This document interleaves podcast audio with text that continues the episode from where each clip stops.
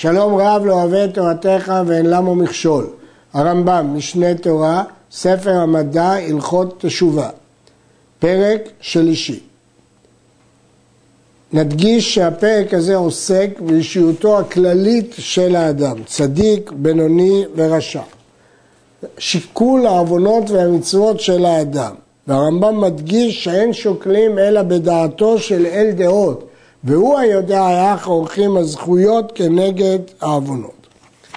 הפרק הזה מבוסס על שני עיקרים ברמב"ם. העיקר העשירי מיסודי הדת, שהוא יתעלה יודע מעשה בני אדם ולא יזניחם.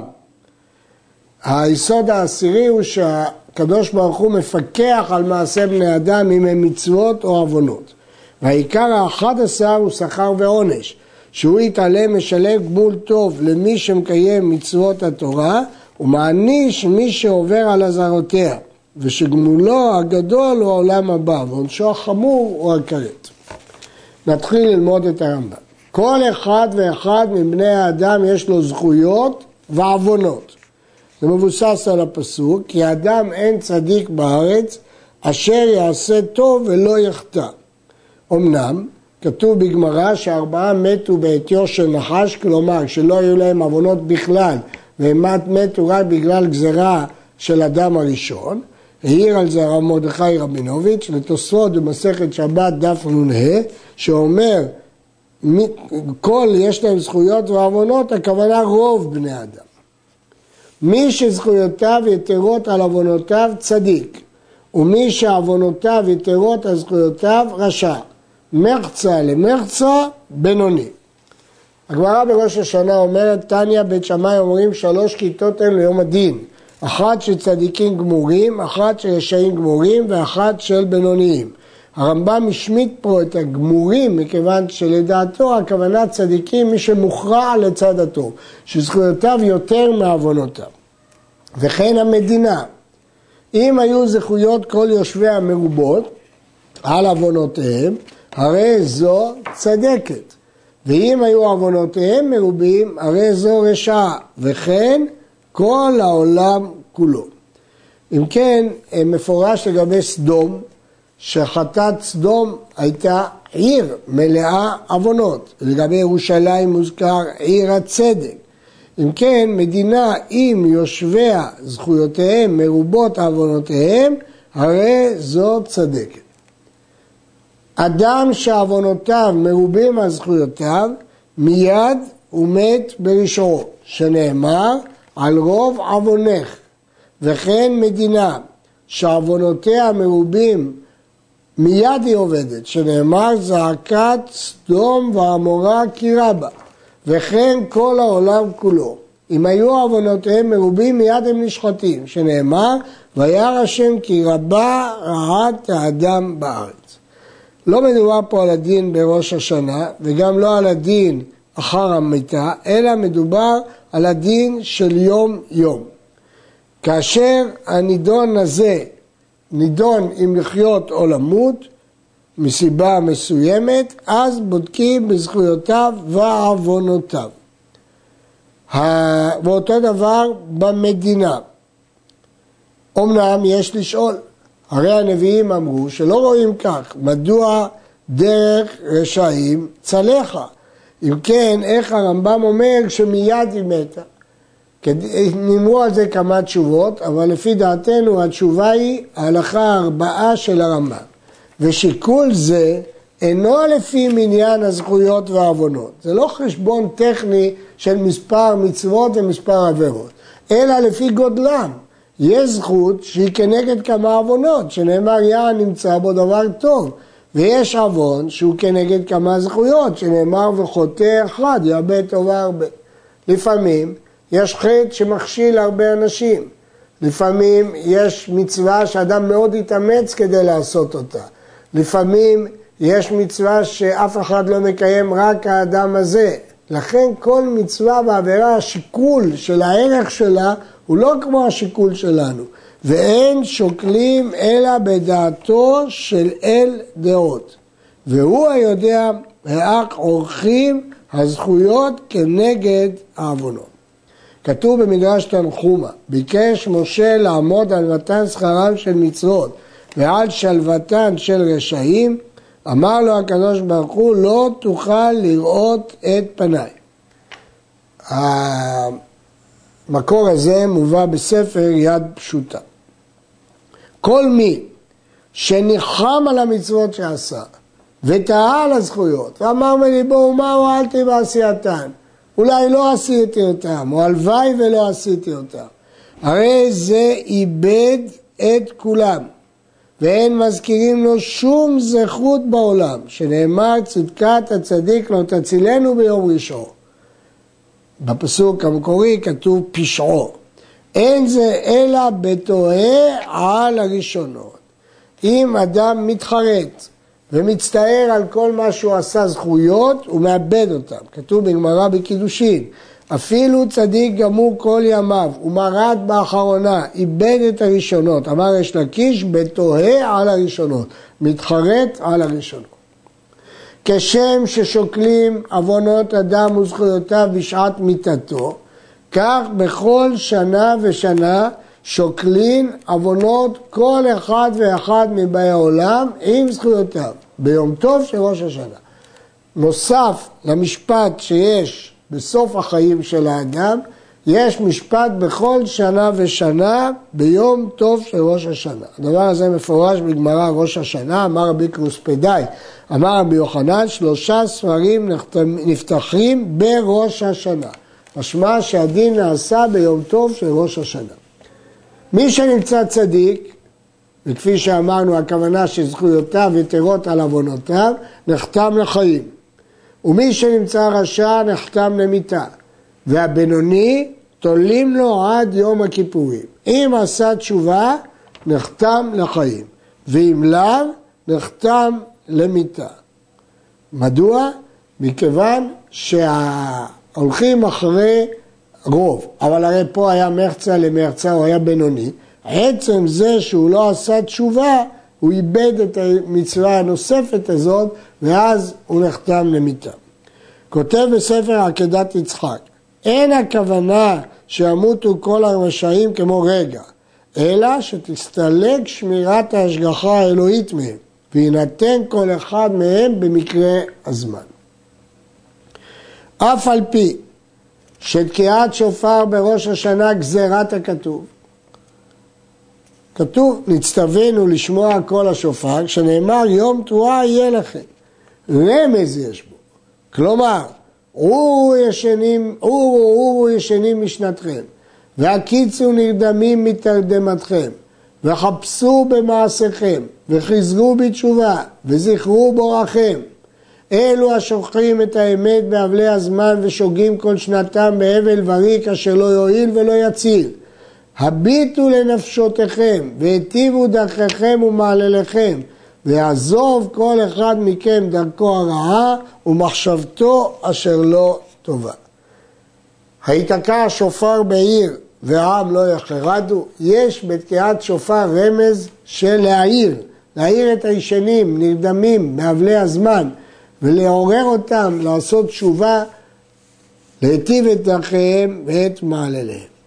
לפיכך, צריך כל אדם שיראה עצמו כל השנה כולה, כאילו חציו זכאי וחציו חייב.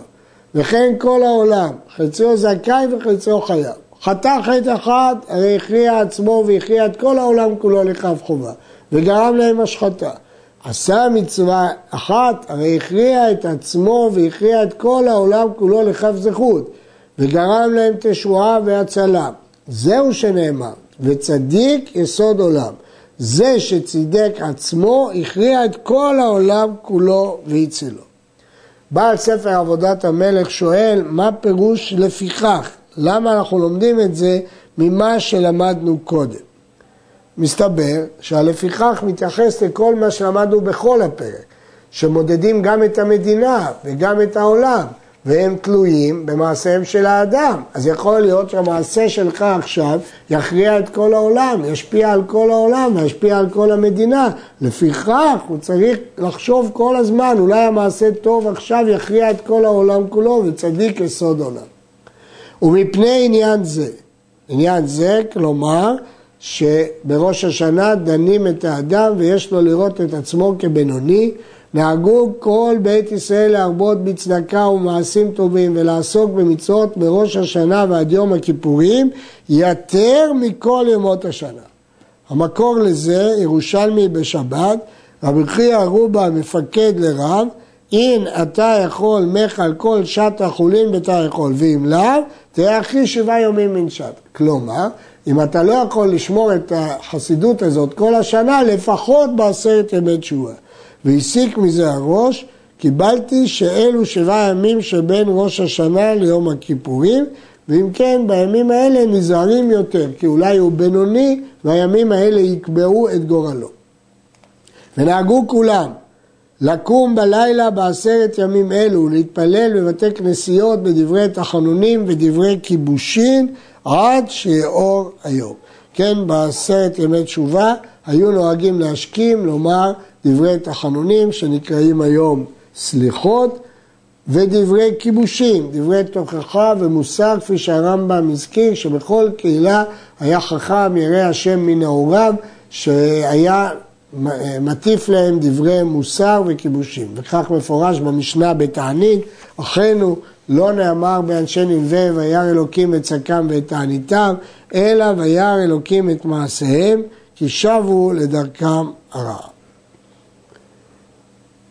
בשעה ששוקלים עוונות אדם עם זכויותיו, אין מחשבים עליו תחילת עוון שחטא בו, ולא שני, אלא משלישי ואילך. אם נמצאו עוונותיו משלישי ואילך מרובים על זכויותיו, אותם שני עוונות מצטרפים ודנים אותו על הכל. שני העוונות הראשונות לא מוחקים, מקפיאים. מתחילים לבדוק מהשלישי ואילך. אם יש לו רוב עבירות, אז מצרפים גם את העבירות הראשונים. המקור של זה גמרא ביומא, תניא, עבר אדם עבירה פעם ראשונה מוחלים לו, שנייה מוחלים לו, שלישית אין מוחלים לו. וכתוב בראש השנה, ורב חסד מטה כלפי חסד. וכתוב, תנא דבר רבי ישמעאל, מעביר ראשון ראשון, והיא המידה. זהו פירוש הרמב"ם, יש פירושים אחרים בראשונים שחולקים על הרמב"ם, וגם הרייבד משיג בזה על הרמב"ם. ואם נמצאו זכיותיו כנגד עוונותיו אשר מעוון שלישי ואילך, אם מעוון שלישי הזכויות הן יותר מעוונות, מעבירים כל עוונותיו ראשון ראשון. לפי שהשלישי נחשב ראשון, שכבר נמחלו השניים. וכן הרביעי הרי הוא ראשון, שכבר נמחל השלישי, וכן עד סופם. במה דברים אמורים? ביחיד. שנאמר אם כל אלה יפעלל פעמיים ושלוש עם גבר. מכאן ששלוש העבירות הראשונות הן מיוחדות. אבל הציבור תולים להם עוון ראשון ושני ושלישי, גם את השלישי. שנאמר שלושה פשעי ישראל ועל ארבעה לא אשיבנו. כלומר, אצל יחיד זה שניים ובשלישי מתחילים לבדוק, אצל ציבור זה שלושה וברביעים מתחילים לבדוק. כשמחשבים להם על דרך זו, כמו שאמרנו ביחיד, מחשבים להם מרביעי ואילך, ולא משלישי ואילך כמו ביחיד. הבינוניים, אם היה בכלל מרץ העוונות שלהם, שלא הניח תפילין מעולם, דנים אותו כפי חטאיו, ויש לו חלק לעולם הבא. מראה בראש השנה אומרת, מרץ העוונות ומרץ הזכויות, והתבאונה מעוון פושעי ישראל בגופן, אז הוא נידון. אבל יש לו חלק לעולם הבא. וכן כל הרשעים שעוונותיהם מרובים, דנים אותם כפי חטאותיהם, ויש להם חלק לעולם הבא. שכל ישראל יש להם חלק לעולם הבא, אף על פי שחטאו.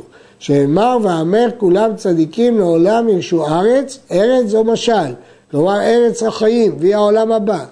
כלומר, אם העוונות יתרות על הזכויות, אמנם הוא יענש על העוונות, אבל אחרי שהוא יענש, יש לו חלק לעולם הבא. וכן חסידי אומות העולם, יש להם חלק לעולם הבא. לשון הרמב"ם בפירוש המשנה לאבות כל ישראל, אפילו עשה מה שיכול להיות מן העבירות, מחמת תאוותו והתגברות יצרו הרע, הרי הוא נענש לפי גודל רשעו, ויש לו חלק לעולם הבא. המקור של חסידי אומות העולם הרמב"ם בהלכות עדות כתב שהגויים יש לחסידיהם חלק לעולם הבא.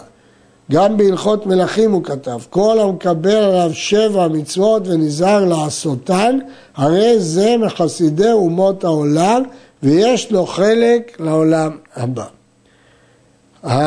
יש בתוספת הסנהדרין שיש צדיקים באומות שיש להם חלק לעולם הבא. מקורות נוספים מביא בספר יד פשוטה ואלו שאין להם חלק לעולם הבא.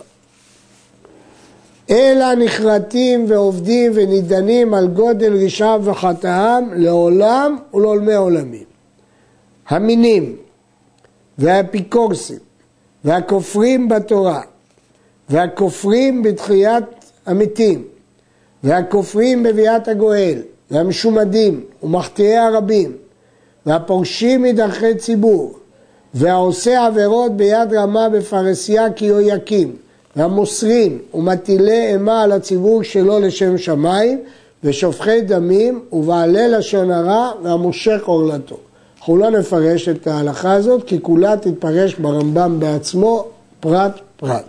רק נאמר שהמקורות במסכת ראש השנה אבל המינים והמשומדים והמסורות והאפיקורסים שכפרו בתורה, שכפרו בתחיית המתים, שפרשו מדרכי ציבור, שנתנו חיטתם בארץ חיים, שחטאו, שהחטיאו את הרבים, יהודים לגיהינום ונידונים לדורי דורות. ויש עוד מקורות נוספים לדברים שהביא הרמב"ם פה. עכשיו הרמב"ם מפרט ומסביר. אמרנו שהמינים אין להם חלק לעולם הבא. מי הם מינים? חמישה הם הנקראים מינים. האומר שאין שם אלוה ואין לעולם מנהיג. והאומר שיש שם מנהיג, אבל הם שניים או יותר. כלומר, או שהוא חולק על העיקר הראשון שזה מציאות האל, או על העיקר השני שזה הייחוד, הוא אומר שהם שניים. והאומר שיש שם ריבון אחד, אלא שהוא גוף בעל תמונה. לפי הרמב"ם, מי שאומר שהשם הוא גוף, הוא בעל תמונה גשמי, הוא נקרא מין. הרב"ד מקשה עליו שיש טובים ממנו שהטעו אותם לפי המקראות והמדרשות ולכן אי אפשר לקרוא להם מינים. כזה מי שמתפלא על הביטוי של הראב"ד טובים ממנו. וכן האומר שאינו לבדו ראשון וצור לכל, כופר בעיקר של הקדמות האל. וכן העובד אלוה זולתו כדי להיות מליץ בינו ובין ריבון העולמים, כל אחד מחמישה אלו מין. בעצם זה, כל הדברים האלה הם העיקרים הראשונים שמנה הרמב"ם משלושה עשר עיקרים. שלושה הם הנקראים אפיקורסים, האומר שאין שם נבואה כלל ואין שם מדע שמגיע מהבורא ללב בני אדם. והמכחיש נבואתו של משה רבנו, והאומר שאין הבורא יודע מעשה בני אדם, כל אחד משלושה אלו אפיקורוס. הוא כופר בנבואה, בנבואת משה ובהשגחה, גם אלה מהעקרונות של הרמב"ם. שלושה הם הכופרים בתורה, האומר שאין התורה מעם השם, אפילו פסוק אחד, אפילו תיבה אחת, אם אמר משה אמרו מפי עצמו, הרי זה כופר בתורה. וכן הכופר בפירושה, והיא תורה שבעל פה. אם אדם כופר בתורה שבעל פה, בזה הוא כופר בתורה, והוא נקרא כופר בתורה, למרות שהוא לא כפר בתורה שבכתב, אלא כפר בתורה שבעל פה.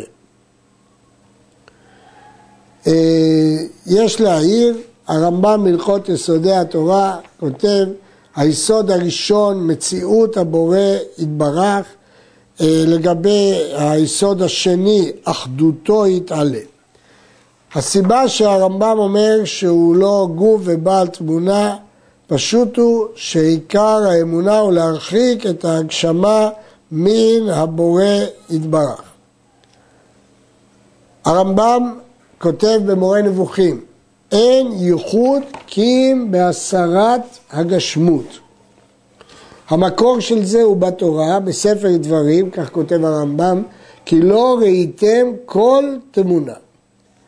אמרנו שהרמב"ן משיג על זה, והרמב"ם דוחה את הטענה שכתובה ברמב"ם. ואם יעלה בדעתך שמאמין ההגשמה יש לו התנצלות בעבור שגדל עליה או לסכלותו וקוצר השגתו, כן ראוי שתאמין בעובד עבודה זרה.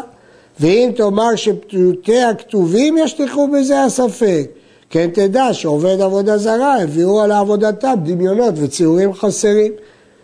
אין התנצלות אם כן, למי שלא יקבל מן המאמתים המעיינים אם יהיה מקצר מנהם. כלומר הרמב"ם אומר, אני לא דורש שהוא יוכיח את חוסר ההגשמה, אבל שהוא יאמין למי שהוכיח את חוסר ההגשמה. המילה אפיקורס שהזכרנו קודם היא מילה ארמית, כותב הרמב"ם בפירוש המשנה, שהוא מזלזל בתורה ובחכמי התורה וכן הלאה. יש בגמרא שהאפיקורס הוא מי שמבזה בחכמים, אבל הרמב"ם משתמש פה במילה אפיקורס במובן יותר מצומצם, היה הוגה דעות יווני שקראו לו אפיקורוס, שחשב שאין השגחה כלל, כך כותב הרמב"ם במורה נבוכים, וכתב שבגלל זה אפיקורס שאמר שאין השגחה, הוא לא האמין גם בנבואה. אז כאן הרמב"ם, כשאמר אפיקורס, התייחס לדברים הללו. הנבואה, נבואת משה והשגחה. לגבי כופרים, אמרנו שהוא כפר או בתורה שבכתב או בתורה שבעל פה. כתוב בפירוש המשנה, וכן פירושה מקובל גם הוא מפי הגבורה. והדבר הזה הוא גמרא מפורשת בסנהדרין, האומר כל התורה כולה מן השמיים, חוץ מדקדוק זה, מקל וחומר זה, מגזרה שווה זו, זהו דבר השם בזה. וגמרא בקידושין ס"ו אומרת, אה, נזרקה בו אפיקורסו, דאבל אלממה, תינח תורה שבכתב, תורה שבעל פה מים. משמע שמי שלא מאמין בתורה שבעל פה, הוא כופר בתורה. והכחיש מגידיה, מי שמכחיש את מוסרי המסורת של התורה שבעל פה, הוא כופר, כגון צדוק ובייטוס.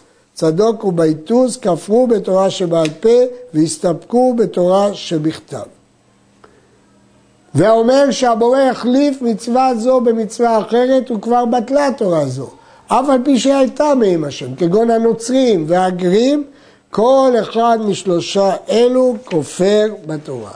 הנוצרים, בהלכות מלכים, כתב הרמב"ם, ישוע הנוצרי גרם להחליף התורה. הגרים, הרמב"ם שם ממשיך, זה הישמעאלי שעמד אחריו. ט. שניים מהם המשומדים, המשומד לעבירה אחת והמשומד לכל התורה כולה. המשומד לעבירה אחת, מה שרגילים לקרוא לו מומר, זה שהחזיק עצמו לעשות אותה עבירה בזדון, שאט נפש, והתפרסם בה והורגל, אפילו הייתה מן הקלות, כיוון שהוחזק תמיד ללבוש שעט נז או להקיף פאה, ונמצא כאילו בטלה מצווה זו מן העולם אצלו, הרי זה משומד לאותו דבר, כי זה לא מקרה שהוא עובר על זה, אלא בגלוי, בפרהסיה, בזדון, והוא שיעשה להכעיס. הוא לא עושה את זה מחמת תאווה, אלא יש לו היתר ויש לו איסור, והוא עוזב את ההיתר ועושה את האיסור. זה דווקא בלהכעיס הוא נקרא משומד. ועל ידי זה הוא עומד מול התורה כולה. זה סוג אחד של משומד. והמשומד לכל התורה, כגון החוזר לדתי הגויים. המיר את דתו והלך להיות גוי. בשעה שגוזרים שמד וידבק בהם, ויאמר מה בעצה לי להידבק בישראל שהם שפלים ונרדפים. טוב לו שידבק באלו שידם תקיפה. הרי זה משומד לכל התורה כולה. הביטוי מבצע לקוח מהפסוק במלאכי, ואומר הרב רבינוביץ' שזה מקורו של הרמב"ם. חזקו עליי דבריכם, אמרתם שם עבוד אלוקים, ומה בצע כי שמענו משמע טוב, כי הלכנו גדורנית מפני השם, ועתה אנחנו מאשרים זדים. כאילו מה זה שווה לנו כשהגויים מצליחים? מחטיאי הרבים, אחד שהחטיא בדבר גדול, כירובעם וצדוק וביתוס, ואחד שהחטיא בדבר קל, אפילו לבטל מצוות עשה, ואחד האונס אחרים עד שיחטאו כמנשה שהיה הורג ישראל עד שיעבדו עבודה זרה, או שהטעה אחרים והדיחם כיהושע, יהושע הנוצרי, אז או שהוא יחטיא או שהוא חייב או שהוא הדיח, כל אלה אין להם חלק לעולם הבא. יש להזכיר שהרמב"ם לא הזכיר פה את העיקרים שהוא מנה כתחיית המתים וביאת הגואל, והוא לא כתב על הכפירה בהם שהוא מין או אפיקורס. למרות שבפירושו לאבות הרמב"ם אמר שאין לאדם חלק בתורת ישראל אם הוא לא מאמין באותה גאולה. הפורש מדרכי ציבור, אף על פי שלא עבר עבירות, אלא נבדל מעדת ישראל, ואינו עושה מצוות בכללם, ולא נכנס בצרתם, ולא מתענה בתעניתם, אלא הולך בדרכו כאחד מגויי הארץ, וכאילו אינו מהם, אין לו חלק לעולם הבא. אם כן, אם אדם פרק מעליו את עול המצוות, הוא לא בצרתם כשהם שוהים בצער, הוא לא מתענה בתעניתם, הוא פורש מדרכי ציבור, גם מהמצוות, גם מהתעניות, אין לו חלק לעולם הבא. העושה עבירות ביד רמה, כי הוא יקים, בין שעשה קלות בין שעשה חמורות, אין לו חלק לעולם הבא, וזהו הנקרא מגלה פנים בתורה. מה זה מגלה פנים? שהוא לא מתבייש, מפני שהעז מצחו וגילה פניו ולא בוש מדברי תורה. כך נאמר על יהויקים. עובר על דברי תורה בפרהסיה. שניים מהם המוסרים. המוסר חברו ביד גויים להורגו או להכותו, והמוסר ממון חברו ביד גויים או ביד אנס שהוא כגוי, שניהם אין להם חלק. מטילי אימה על הציבור שלא לשם שמיים. זה הרודד ציבור בחוזקה, פרנס שרודד את הציבור בחוזקה, והם יראים, פוחדים ממנו הרבה, וכוונתו לכבוד עצמו ולכל חפציו, לא לכבוד שמיים, כגון מלכי הגויים, אין לו חלק לעולם הבא. כל אחד ואחד מארבעה ועשרים אנשים אלו שמנינו, אף על פי שהם ישראל, אין להם חלק לעולם הבא.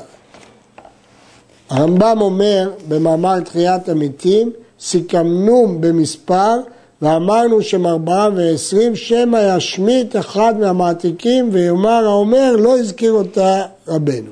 לכן הוא מנה את המספר. ויש עבירות קלות מאלו, ואף על פי כן אמרו חכמים שהרגיל בהם אין לו חלק כדי להתרחק מהם ולהיזהר מהם. כלומר, יש עבירות קלות, שבכל זאת נאמר עליהם שאין להם חלק רבה, אבל כאן הכוונה למי שרגיל בהם ולא מתרחק מהם.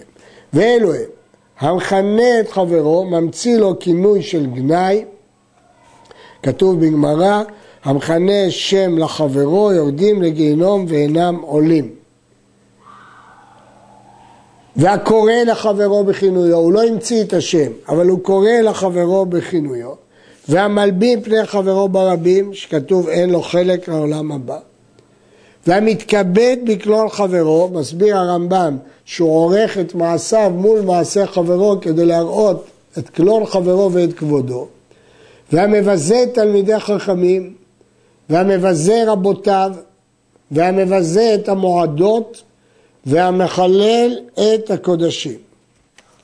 הגמרא אומרת מליכות יום טוב, כל המבזה את המועדות כאילו נטפל לעבודה זרה. במה דברים אמורים שכל אחד מאלו אין לו חלק לעולם הבא, בשמת בלא תשובה. אבל אם שב מרשעו ומת והוא בעל תשובה, הרי זה מבני העולם הבא. שאין לך דבר שעומד בפני התשובה. אפילו כפר בעיקר כל ימיו, ובאחרונה שם יש לו חלק לעולם הבא, שנאמר שלום שלום לרחוק ולקרוב, אמר השם ופתי. הרמב"ם נשאל איך הוא אמר את הדבר הזה, הרי בהלכות עבודה זרה הוא כתב, המינים מישראל אין מקבלים אותם בתשובה לעולם. הרי פה הוא אומר שמתקבלים בתשובה. מסביר הרמב"ם, אין זאת סתירה. מה שכתוב אין מקבלים אותם בתשובה, לא נאמין לחזקת בעלי תשובה שלהם, כי אולי הם מראים צדיקות מפחד או לגנוב דעת הבריות. אבל אם ביניו לבין המקום הוא חזר בתשובה, בוודאי שיש לו חלק לעולם הבא. כל הרשעים והפושעים והמשומדים וכיוצא בהם שחזרו בתשובה, בין בגלוי, בין שחזרו במטמוניות, מקבלים אותם, שנאמר שובו בנים שובבים. אף על פי שעדיין שובבו, שהרי בסתר בלבד חזר, ולא בגלוי, מקבלים אותו בתשובה. המקור של זה הוא ברייתא בעבודה זרה. תנו רבנן כל הפושעים שחזרו הם מקבלים אותם עולמית, דברי רבי מאיר. רבי יהודה אומר חזרו במטמוניות אין מקבלים אותם, בפרסיה מקבלים אותם. רבי יהושע בן כורחה ורבי שמעון אומרים בין כך ובין כך מקבלים אותם שנאמר שובו בנים שובבים. אמר רבי יצחק יש כפר יתוש אמר רבי יוחנן הלכה כאותו הזוג שמקבלים אותם בתשובה. עד כאן.